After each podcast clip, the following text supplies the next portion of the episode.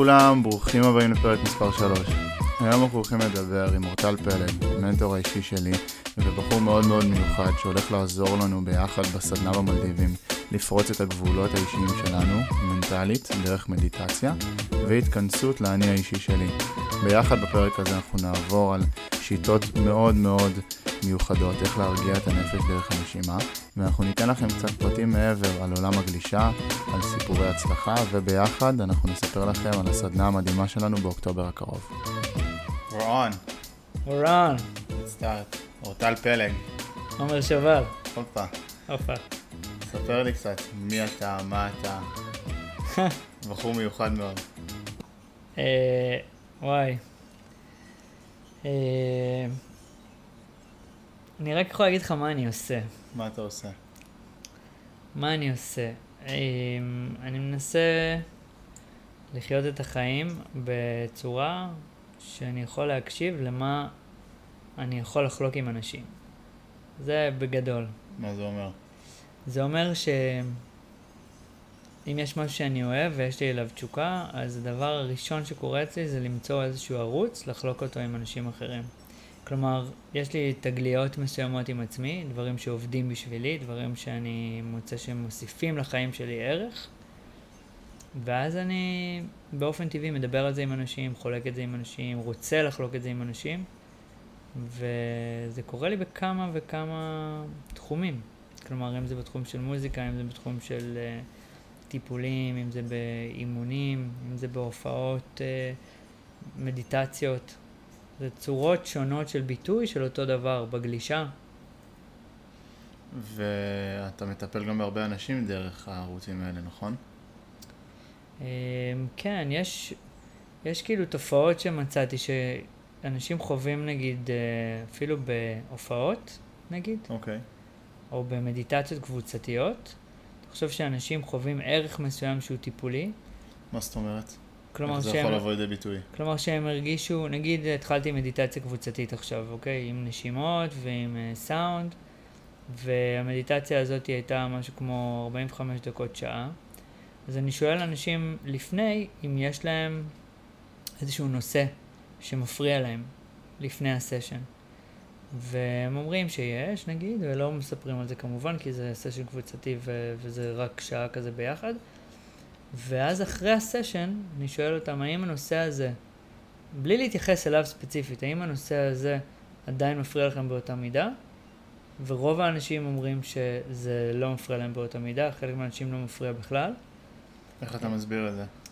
שברגע שאנחנו מרגיעים את הגוף ומאפשרים לו להיכנס למצב אה, תודעתי אחר, אנחנו מעודדים ריפוי, וריפוי קורה גם ברובד המנטלי, ברובד שהמחשבות שלנו, וכתוצאה ברובד הפיזי, שבעצם מרגיע את המערכות. וברגע שאנחנו רגע יוצאים מהלופ שנכנסנו אליו מבחינת מחשבות, אנחנו לא חוזרים לאותה נקודה.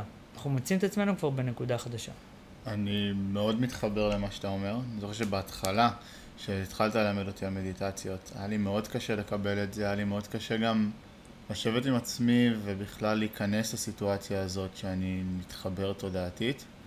והיום אני יכול להגיד שאני לחלוטין, אפילו יכול להודות שאני מכור לזה. Mm. זה מכניס אותך לסנטר הכי עמוק ונכון וטבעי שלך, שזה המקום שאליו, שאליו אתה צריך לכוון ולהקשיב. Mm-hmm. הרבה אנשים מפספסים את זה עם כל הרשתות החברתיות, הלחץ הנפשי שנוצר מהטלפון, כמה לייקים, כמה תגובות עשו לי, איך אני נראה, איזה תמונות אני מעלה שלי גולש, מה החבר'ה אומרים עליי, האם העלו אותי לאיזה סרטון מסוים, במקום שנייה לחשוב על מה לי יעשה טוב, mm-hmm. מה לי יעזור. כן. ויש לך המון המון השפעה על אנשים גם דרך הנגינה. איך זה מוסיף לכל הכניסה לתודעה דרך המדיטציה? אמ, יש איזשהו מדע שנקרא קימטיקה. קימטיקה זה מדע שבעצם חולק עם העולם איך סאונד מתבטא בצורה ויזואלית. אוקיי. Okay. עכשיו, מה זה אומר? שאם אתה מעביר עכשיו צליל דרך נוזלים, לצורך העניין, נגיד דרך מים, ואתה מעביר אותם בתוך איזושהי קערה שיודעת לרטוט, כי אתה מעביר דרכה את הסאונד, אתה בעצם מקבל צורות גיאומטריות בהתאם לסאונד שאתה עושה. ממש צורות גיאומטריות מדויקות, מאוד מאוד יפות.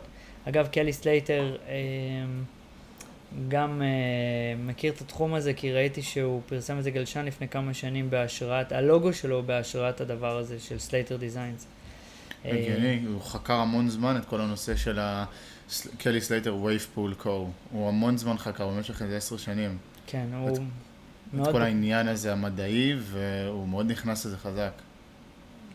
כן, כל הקטע של להבין את הנושא של מים, אתה יודע, ברוס לי היה אומר ציטוט מאוד מפורסם שלו, שאומר be water. ומה שאני שם לב בהקשר לצלילים, זה שהמדע הזה של הקימטיקה, בעצם, או באנגלית סימטיקס, זה בעצם אה, מראה לנו שהצליל משפיע בצורה גיאומטרית על התנועה של נוזלים, ובכלל של החלל. כלומר, גם אם אתה לוקח אה, אה, גבישי קוורץ או חול, ואתה שם אותם על איזושהי מין צלחת מיוחדת שהיא יכולה להעביר את הצליל, אתה רואה את זה בצורה ויזואלית. עכשיו, ברגע שאני מנגן לאנשים על כלי מסוים, בזמן מסוים, ובקרבה מסוימת, אנשים ממש פיזית חווים את הנוזלים של הגוף שלהם, הרי אנחנו בין 70 ל-80 נכון. אחוז אה, נוזל, חווים איזשהו, איזשהו איזון ברמה של איך הנוזלים זורמים אצלם בגוף. עכשיו זה מתחבר לי, עכשיו זה שזה הרבה יותר היגיון. כי לי זה תמיד היה עושה מאוד נעים, תודעתית, לשמוע צליל מסוים, אני אוהב לשמוע המון alpha uh, waves. Mm-hmm. ועכשיו אני מבין, יש בזה היגיון מאוד גדול, אנחנו, אנחנו 70 אחוז מים. בדיוק, אז אני, בגלל זה, תראה, אני לא יודע אם שמת לב, כנראה ששמת לב, אבל מוזיקה זה משהו שמאוד תפס בעולם. כן. כאילו, אנחנו מתים, מתים על מוזיקה, כאילו, אנחנו, יש אנשים שהם... מגדירים אנשים לפי מוזיקה. בדיוק. עכשיו, ההגדרה הזאת למה זה מגדיר, כי תחשוב שאתה שומע מוזיקה, אותה מוזיקה על בסיס קבוע, זה משנה לך את התאים בגוף. הגיוני. אחי, משנה לך, אתה מתחיל להתמכר לאותה תזוזה של אנרגיה בגוף, לאותה תזוזה של הנוזלים האלה בגוף, ברמה שכששומעים כל כך הרבה מוזיקה מסוימת, פתאום זה חסר, כי הגוף, רגע, מה קורה? ואנשים עוברים שינויים בחיים, ובהתאם שומעים גם מוזיקה אחרת, כל פעם בהתאם למצב שהם נמצאים בו. יש לזה הרבה השפעה גם מעבר לזה על... איזה חברים אתה לוקח לעצמך מעבר לתאים שלך, איזה נכון. קהילה אתה מושך סביבך, אנרגטית. כן, אנחנו מעצימים דברים כשאנחנו ביחד. כמו בגלישה, זה כמו שאתה בסשן טוב ואתה עם חברים ממש טובים, והכל נראה כאילו פי כמה וכמה יותר מאשר אם אתה תופס את הגל לבד. ואני מאוד אוהב לגלוש לבד, אבל אין מה לעשות, יש משהו אחר כשאתה רואה את החבר'ה שלך וכולם יורדים גלים טובים ואתה שמח. לא רק בשמחתך שאתה יורד גל, אתה שמח גם בשמחת אחרים. שזה מעגל הרבה יותר גדול. ואז פתאום, אתה יודע, אתה, אתה חווה משהו שהוא מעבר אליך. אתה רואה מישהו יורד צינור מושלם ו- ויוצא ממנו, או רואה מישהו נותן איזה ביצוע מדהים, ואתה שמח מלהיות שם, לראות את זה. אתה יוצר איתו ביחד את הרגע הזה. נכון. אתה גם מפיץ את הגלגל הזה של האנרגיה החיובית גם למשפחה שלו, שאחר כך יחזור הביתה מבסוט, ואז הם יפיצו את זה הלאה והלאה והלאה. זה יוצא הרבה מעבר למעגל האישי שלך. כן, זה כמו, זה, זה, זה, אתה מכיר את זה, ראית? ראית? ראית את הביצוע? ראית כשהיינו ילדים. נכון. נכון, ראית? ראית? ראית? רק לוודא שיראו. כן, כי כאילו אתה צריך את ההכרה הזאת, אתה צריך נכון. שמישהו ירג... כאילו ייתן לך את הפידבק הזה גם כדי שתוכל לגדול ולהמשיך הלאה, להבין גם במיוחד בגלישה, להבין אם מה שאני עושה גם באמת נראה ככה כלפי חוץ. כי לפעמים אתה יודע, אתה חושב שאתה בצינור מטורף, והוא כאילו, מה זה מאחוריך? כלום, והוא לא קרוב כן, אליך. ואתה קיבלת שפריץ בכלל מהרוח שהפעל לך רסס מגל לפני. בדיוק, אז ברגע שאתה באמת חווה את זה עם הסביבה, אז אתה לומד את הדברים, וככה אנחנו גדלים ומבינים מה, מה קורה. יש פה הרבה עניין של, הרבה שואלים אותי ומתעניינים על כל הנושא הזה של אמבטיות קרח. Mm. לא ממש מבינים לעומק מה זה אומר, למה זה חשוב, הרבה כאילו אומרים לי, אתה משוגע שאתה עושה את זה, וכמה שאני מנסה להסביר להם, אני מאוד מתקשה להראות להם את החשיבות של להתמודד עם הקור הזה. החשיבות המנטלית פה היא מאוד מאוד גדולה, מעבר לפיזית היא מטורפת. היא ידועה לכולם, אבל אנשים לא מוכנים לספוג את המנטלי, המנטלי זה שובר אותם. של להגיד שזה סבל וזה עינוי, ואתה כל פעם מוכיח לי מחדש גם עם אפי פגני, גם עם אורית אלמוג, שזה שתי הנשים שלדעתי הכי רגישות לקור שאני מכיר, ומאוד קרובות אליי, וראיתי אותן בהמון ימים בחורף. הכי מקצינות מבחינת רמת ההתחממות גופנית, נכנסות לאמבטיות קרח מתמודדות, וגם שזה מן הסתם נותן להם השפעות אנרגטיות יותר טובות, אבל גם ביום יום הרבה פחות קר להם. הם מתרג... פשוט מוכיח כמה הגוף מתרגל וכמה הגוף יודע להסתגל. כן. איך אתה נחשפת לזה בכלל? אמ, אז איך נחשפתי לשיטה? בגדול, שמעתי שקלי סלייטר אה, עשה את הנשימות בהשראת השיטה באיזשהו מקצה לפני כמה שנים טובות, בטיהופו לדעתי, ואז אה, התחלתי להיחשף לזה מעוד כמה כיוונים. ושמעתי את השם הזה, ווים הוף, ווים הוף, ווים הוף, כי אני מאוד uh, חובב של uh, מה שנקרא bio-hacking, להבין כאילו yeah. גם על תזונה, גם על הרגלים, uh, על כל מיני דברים שקשורים לצד המנטלי. ונחשפתי לשיטה, ומאוד מאוד עניין אותי, עשיתי את הקורס אונליין הישן של ווים הוף, זה היה נראה הכי... הכי הומייד שיש, מטורף, ממש, ממש ממש. שווה. ממש מדהים. ואז בעצם נכנסתי לשיטה. ובהדרגתיות נחשפתי ליותר ויותר uh, קור, וזה שינה לי את החיים מהבחינה הזאת. אני. זוכר אותך בתור ילד שהיית בקיץ גולש עם וסט לפעמים, בבוקר, היית רגיש לקור הייתי יותר בצורה רגיש. מטורפת. כן, הייתי ממש הרבה יותר רגיש לקור, וגם תמיד חיפשתי את ה-4-3, עוד לפני שהביאו אותם בצורה עקבית לארץ, נכון. תמיד הייתי מזמין. היית, היית מביא מדרום אפריקה לפורטוגל במיוחד, היית מבקש מבילבום. כן, מפורטוגל, זה היה, הייתי, או שהייתי נוסע וקונה שם, או שהייתי מזמין, לפעמים גם מאנגליה. מטורף. וכי בארץ לא היה, במידה שלי גם. בקיצור, זה היה תמיד uh, למצוא את הארבע שלוש הזאת לחורף. ו... ואז uh, מצאתי את עצמי כבר גם גולש בחורף בלי חליפה לפעמים. נכון. ונחשפתי יותר ויותר לקור.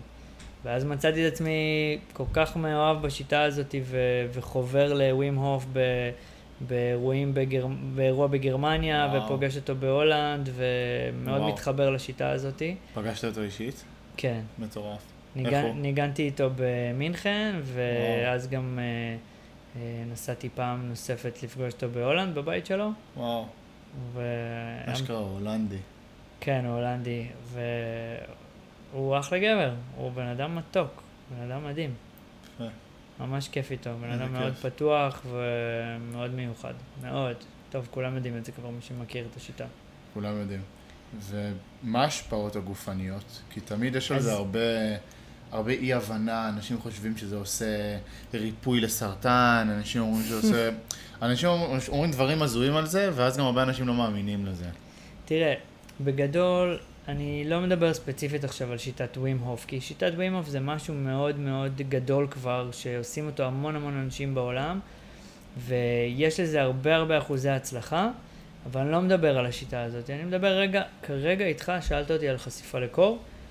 בחשיפה לקור, לפי המדע שווים הוף חולק, והמדע שעוד אנשים בודקים אותו, חשיפה לקור בעצם גורמת לאיזושהי גדילה אה, של תאים מואצת, כלומר יש ממש התחדשות של תאים אה, בעקבות החשיפה המאוד קיצונית הזאתי. זה משפיע על המערכת אה, הקרדיו-וסקולרית שלנו, כלומר הכלי דם מתכווצים ואז הם מתרחבים, okay. אוקיי. וזה יוצר השפעות מאוד מאוד טובות על הלב ועל כל המעבר של הדם בגוף. זה עושה ריסט לחלוטין לכל המערכת, הקיבוץ וההרפאיה הזה. כן, זה גם בעצם יוצר איזשהו אה, איזון של התרמוסטט של הגוף, כי יש אנשים שהם רגישים לקור, יש אנשים שהם רגישים לחום, ואז הם יהיו פחות רגישים לקור מהאנשים שרגישים לקור. אבל בחום הם יהיו ממש רגישים ויהיה להם מאוד קשה. וברגע שהם נכנסים לאמבטיות קרח, זה מווסת אותם, ואז הם פתאום גם יותר נעים להם בחום, וגם סבבה להם בקור. כאילו זה משהו שעושה איזה איפוס במערכת שלנו. אני יכול להעיד שבהתחלה שהתחלנו, זה היה סוף הקיץ שעבר. לפני שנה. שהתחלתי לעשות את המקלחות קרח, מן הסתם היה ממש קשה, אבל הייתי שם לב שאני מתאמן עם אותם חברים שנים, כבר מעל ארבע שנים, ופתאום אני מזיע פחות מהם. Mm-hmm. פתאום, ואני מתאמץ באותה רמה. וזה בהתחלה היה לי הזוי, חיפשתי תירוץ לזה, חיפשתי סיבה אחרת, אמרתי אולי לא התאמצתי מספיק, אולי פה, אולי שם, והבנתי שזה פשוט כי נחשפתי לקור כל כך קיצוני שמאפס לי את התרמוסטט, וזה כן. עיקר הסיבה. זה מדהים, ו- והצד המנטלי הוא בכלל אה,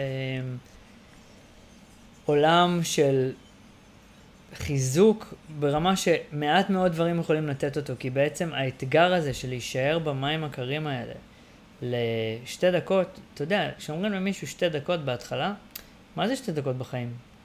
שתי דקות זה כלום. מה זה שתי דקות? זה כלום, זה לצאת מהאוטו, להגיע הביתה, לפתח הדלת, זה כאילו טק, טק, טק, הגעתי הביתה, זה, זה, זה, אתה יודע, זה מעט מאוד זמן, ולהישאר באמבטיית קרח של בין מעלה אחת לחמש מעלות. שתי אה, דקות. שתי דקות, זה משהו שהוא בגדול מסכן חיים אם הוא יותר משתי דקות. כלומר, אם הוא, אם הוא יותר מ... בוא נגיד, אה, בש, בשלב של שעות, זה ממש מסכן חיים. אבל טווח של חמש, עשר דקות, אפילו יותר, זה עוד לא ממש מסכן חיים, אלא אם כן אתה כבר הגעת במצב מאוד מאוד רגיש. אבל נכון. גם אז, מסכן חיים זה לא. ממה שלפחות אני יודע. אבל אני לא עשיתי אמבטיה של יותר מ-12 דקות, אז אני לא יכול... גם 12 זה מאוד קיצוני. כן, אבל אני יודע גם, יש לי חברים ש... שעושים, היו עושים תקופה אה, אמבטיות של מינוסים, גם אני עשיתי אמבטיה של מינוס. איך זה מרגיש? זה קר, ש- זה יותר קר, קר כן. מאפס? זה יותר קר, משמע, יש עוד משמעותית. תחושה יותר קרה מזה. מרגישים, כן, זה קור אחר, זה קור שהוא מקפיא ברמות. כאילו, אם תחשוב שאתה נכנס לאמבטיה של אה, בין מעלה לחמש, ואז אתה נכנס למינוס, אז זה כאילו אתה מרגיש שבמקום שהקור יכה בך במהירות מסוימת, הוא מכה בך הרבה יותר מהר, כאילו בקטע חיובי גם, כן? כן. כאילו, אבל הוא מאוד חזק, ואתה מרגיש אשכרה כאילו מישהו שלף אותך לאנטארקטיקה. אתה כאילו מטורף. חווה משהו אחר בתודעה שלך, כי זה מתחת לאפס, והאפס לא סתם הוא אינדיקציה למשהו. אז אה, כן, מאוד חזק. וכשאתה עובר חוויות כאלה על בסיס קבוע ומתחיל לתרגל את זה, אז קודם כל הרבה יותר קל לך עם אתגרים. נכון. כי אתה אומר, אוקיי, אתגר אחד פה, אני, אני עושה אותו על בסיס קבוע, אני מוכיח לעצמי את הדבר הזה. חייב, אני חייב לעצור אותך בנקודה הזאת. אני גם בן אדם של אתגרים, כל המרחקים וקיצוניות של האימונים שאני עושה, וכל פעם מחדש שהייתי נכנס לאמבטיה הייתי מת מפחד. מת מפחד זו תחושה מרגשת, באותה מידה גם מאוד מפחידה, כי אתה, אתה יודע מה הולך לקרות, אתה הולך לסבול, אבל אתה, אבל אתה הולך לסבול ממש קשה. אז- וזה קשוח, זה, זה לא נעים, זה לא נעים, אבל, אבל ברגע שאתה יוצא, כל היום שלך משם, 20-25 אחוז, יותר אפקטיבי, יותר, יותר נמרץ, אתה יותר מאופס, אתה יותר מחובר, הכל יותר רגוע.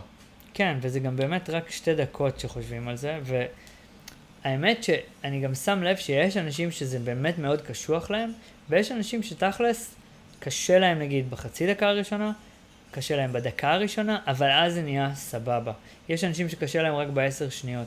זה ממש תלוי איפה, איפה היית לפני זה, איך ה mindset שלך, אם אתה חם לך, קר לך, ישנת טוב בלילה, אכלת, לא אכלת, חזק רגשית, כן, כל, כל אחד ועם מה שהוא בא, ויש אנשים שהם יותר מתכנסים, יש אנשים שהם יותר צורכים כזה פתאום, ובסופו של דבר, כולנו יכולים לעשות את זה, הגוף שלנו בנוי לזה, הגוף שלנו בנוי לזה, שנגיע למצבים קיצוניים ונצליח לצאת מהם. נכון. כלומר, הרעיון הוא שהגוף יודע לכווץ את כלי הדם.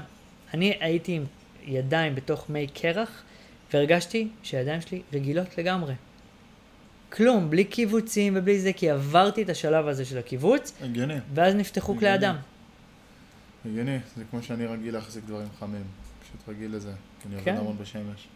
כן, וזה מעולה כי זה גם גורם לך לחוסן המנטלי הזה, גם לחוסן הפיזי הזה, אומרים שזה משפר את המערכת החיסונית. אה, שוב, אתה יודע, זה מידע שאני מקבל מהמחקרים האחרונים. וזה גם ממש כיף, כלומר ברגע שכבר מוציאים את האפקט של הפחד הזה, זה, זה פשוט יכול להפוך להיות כיף. הגיוני. ואיך אנחנו מביאים את זה לידי ביטוי במה שאנחנו הולכים לעשות ביחד באוקטובר הקרוב? הופה. הופה. אז ככה, קודם כל, אני עדיין לא שמעתי על אמבטיית קרח על יאכטה במלדיבים. גם אני לא. וזה מרגש, וזה, רק לראות את זה קורה, זה יהיה מדהים. זה יהיה מדהים, אני חושב שזה חלק כל כך קטן מכל התכנים שהם הולכים לעבור. כן, זה פשוט בקשר ישיר. והתכנים האחרים, אני יכול להגיד לך מה שאני יודע שאתה מביא, אתה כבר תספר לנו על זה, אבל אני חושב שמי שמאזין כבר יודע. ואני יודע שאני הולך לתמוך בזה במדיטציות מודרכות, בהדרכת נשימה, בהדרכה מנטלית, בעצם באיך להכין את עצמנו לסשנים, איך לסיים סשנים, ואם קורה משהו בזמן הסשן, איך אנחנו מצליחים לנתב את הנשימה שלנו ואת המיקוד שלנו בשביל לשפר את המצב.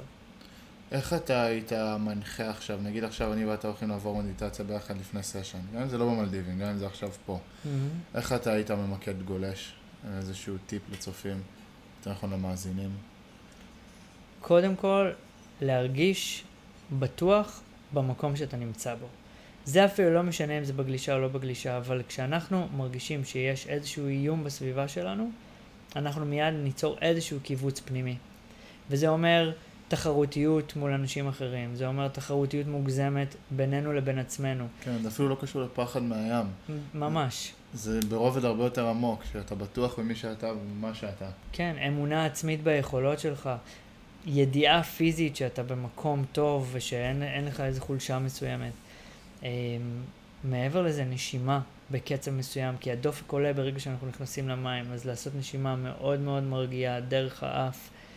אה, עם, אה, בפאטרן מסוים, באיזושהי תבנית מסוימת. שגם את זה אנחנו נלמד ביחד בסדנה. כן, יש כמה תבניות שהייתי מאוד, שאני מצאתי שהן מאוד עוזרות. גם לך, אני חושב ש... יש לי, יש לי את התבנית, כן. גם מתרגל אותה.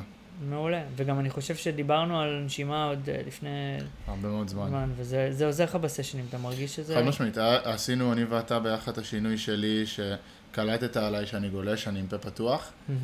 ואז לא הבנתי כמה משמעות יש לזה על החיים שלי. במפגש אחד של טיפול שעשיתי איתך, אני חושב שדיברנו על לנשום בעיקר מהאף, וזה פגש אותי ביום יום ברמה שאני מדבר עם מישהו ואין לי מספיק אוויר, כי אני, האף שלי לא רגיל לנשום כל כך מהרבה ממנו. הייתי משתמש רק בפה, כי הייתי. רגיל כל הזמן לעשות אירובי בקצב מאוד גבוה, ואז התחלתי לאט לאט להרגיל את עצמי, הייתי עושה ריצות שאני נושם רק מהאף. לא משנה מה הקצב, המטרה היחידה לנשום מהאף, זה היה ממש שורף לי בנחיריים. אני זוכר. והיום זה כאילו שונה לגמרי. פתאום, נגיד אתמול עשיתי סדנת סוויץ' אצל ג'ו, ותרגלנו בחוץ נשימות, והוא ממש ביקש שננשום מהפה. והיה לי ממש מוזר, הרגשתי שהאוויר רץ על ריק. כאילו אני לא מרגיש את האוויר, אני מכניס mm-hmm. משהו לחלל של הגרון, לא באמת לריאות. זה כל כך נכון. ואז פתאום, כשעשינו בתוך, בתוך המים, אתה עם מסכת צלילה כזאת שאותמת לך את האף, ואתה לוקח אוויר מהפה, וזה הרגיש לי נורא מוזר. הרגשתי כאילו אני לא מצליח לתפוס אוויר. כאילו, אין לי, אין לי באמת אחיזה במה שאני מכניס לפה שלי. ואז הרגשתי שגם היכולת שלי לעצור את הנשימה במים היא הרבה יותר קטנה. כי אני לא נושם בצורה הנכונה. זה נכון, כשנושמים גם שאיפה וגם נשיפה מהאף, אה, מופרש איזה כימיקל שנקרא nitric oxide, שהוא בעצם אה, גורם לזה שהספיגה של החמצן ברקמות תהיה יותר יעילה. ולכן אם אתה נושם מהפה או נושם מהאף זה שמיים וארץ מבחינת הספיגה. וזה יותר מדבר על איך זה נספג ברקמות ולא לכמה אוויר יש לך בריאות. כי אין ספק שכשאתה מכניס מהפה אתה יכול להכניס הרבה. וזה בסדר נגיד לפני איזה duck dive מאוד גדול נכון. או איזושהי עצירת נשימה. אבל בשביל לספיגה הכי טובה של חמצן, מאף. זה בא לידי ביטוי אצלי, ואני חושב שגם אצל כל בן אדם, אם תנסו את זה על עצמכם, כשאתה עושה, מספיק לקחת גל מספק בטירוף ארוך ואתה מתנשף ממש ממש ממש בגבדות אחרי ואתה רוצה שנייה להרגיע את עצמך מאוד מהר, סגור את הפה ותנשום רק מהאף. הקצב של הלב ירד הרבה יותר מהר בקצב mm-hmm. דרך זה מאשר אם תשמור על הפה פתוח. לגמרי. תנס, תנסו את זה בסשן הבא. תנסו. ומבחינת הסדנה עצמה, איזה תאריכים הולך, זה הולך להיות? אנחנו מכוונים על העשירי עד ה-19, זה יהיה אה, בעצם אה, טיול שהוא יותר מאפשר לאנשים שיש להם קצת פחות זמן ולא הטיולים הארוכים של השבועיים. נכון, מאוד ממוקד ומאוד אה, עמוס תוכן. Uh, כן, מצד אחד הוא יהיה עמוס תוכן, מצד שני אנחנו חייבים לאפשר גם לעצמנו וגם לאנשים שם את תחושת חופש. נכון. ככה שלא כולם חייבים להשתתף בכל מה שנמצא, uh, אבל כן אנחנו נרצה לתת כמה שיותר ערך בטיול הזה, וזה אומר מדיטציות מודרכות, נגינה live על הסיפון, אמבטיית קרח, הדרכה צמודה שלך, ניתוחי ביחד, תנועה. ביחד בואו נעשה את הניתוחי תנועה. ניכנס למים עם הליווי שלי ושלך, אתה תיתן את הטיפים המנטליים, אני אתן את הטיפים היותר תנועתיים. Mm-hmm. תוך כדי אנחנו גם נעשה את התרגול יוגה שנעבור כל ערב. כן. זה נשמע המון ליום אחד, אבל אני יכול להגיד מניסיון שלי על היאכטה, שיש המון זמן מת, גם עם כל ההדרכה הזאת. המון ברמה של לא כל אחד חייב לגלוש את השלושה סשנים או שניים, גם יכולים לעשות סשן אחד, מה שנוח לכם. אבל אני חושב שמה שחשוב ויהיה מיוחד בטיול הזה אנרגטית, שזה אתה ואני. שאנחנו. מביאים פה אנרגיות שהן מאוד מאוד מפרגנות, מאוד מכילות. זה לא באמת משנה מה הרמה שלכם, זה יותר משנה לנו שאתם תבואו לעשות תהליך עם עצמכם. לא, לא כל כך חשוב לנו איפה אתם נמצאים בגלישה, יותר חשוב לנו שאתם מוכנים לשנות משהו שחוסם אתכם. אם זה תנועתית או מנטלית, או גם וגם, יותר טוב. לגמרי. שזה קשור בצורה מאוד ישירה, מי שעדיין לא הבין את זה.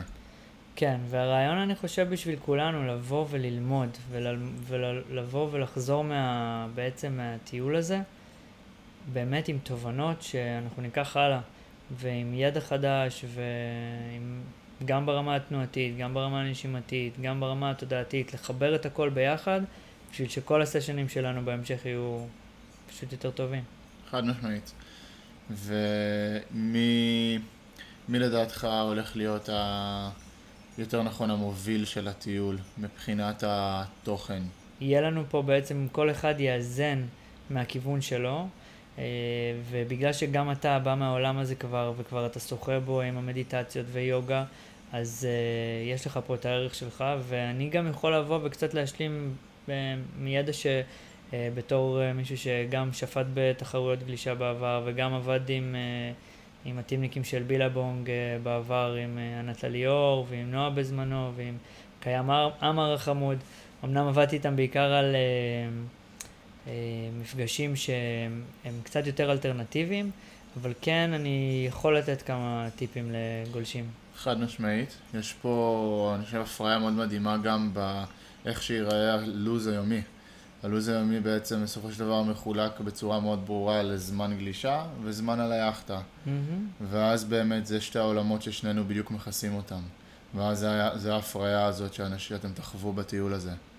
כן, כן. האמת שהעולם הזה של נשימה, של יציבה, אה, זה משהו שאפשר ממש לתרגל אותו גם אה, ביאכטה, והנושא של מדיטציות, הנושא של הצלילים, על היאכטה זה יהיה מדהים, כי זה בעצם ילווה את כל הטיול הזה באיזשהו אה, ערך שמשרה אווירה של מיקוד, של שלווה, שהוא עם תוכן והוא לא רק יהיה זמן מת. נכון. אבל גם, גם זמן מת צריך בשביל לאזן את הדברים. בדיוק. זה בעיניי באמת השילוב המושלם, והרבה זמן באמת זה הדהד לי וחשבתי על הקונספט הזה, ואז פתאום אתה באת והצעת את זה, ובאמת התחבר בצורה מושלמת. יס. Yes. ואיך נרשמים לטיול הזה בכלל? מה עושים? מאוד פשוט, פונים או אליי או אל אורטל, לשנינו יש את האינסטגרם, זה אורטל פלג באנגלית, או עומר שובל גם באנגלית, באינסטגרם. שלחו לנו הודעה, אנחנו בכיף נעזור, כל שאלה, עניין, אנחנו פה בשבילכם. ומעבר לזה, תודה רבה על ההאזנה, ותודה רבה לאורטל, שהגיע במיוחד. תודה, תודה לך עומר. Yes. Yes. תודה רבה שהאזנתם לפרק מספר 3. לכל מי שיש שאלה או בקשה שמופנית אליי או לאורטל, אתם תמיד מוזמנים לפנות אלינו באינסטגרם האישי שלנו. ומקווים שנהניתם מההאזנה והסיפור האישי של אורטל. תישארו עם מה שנקרא subscribe, ונעדכן אתכם על פודקאסטים מעניינים בקרוב. thank you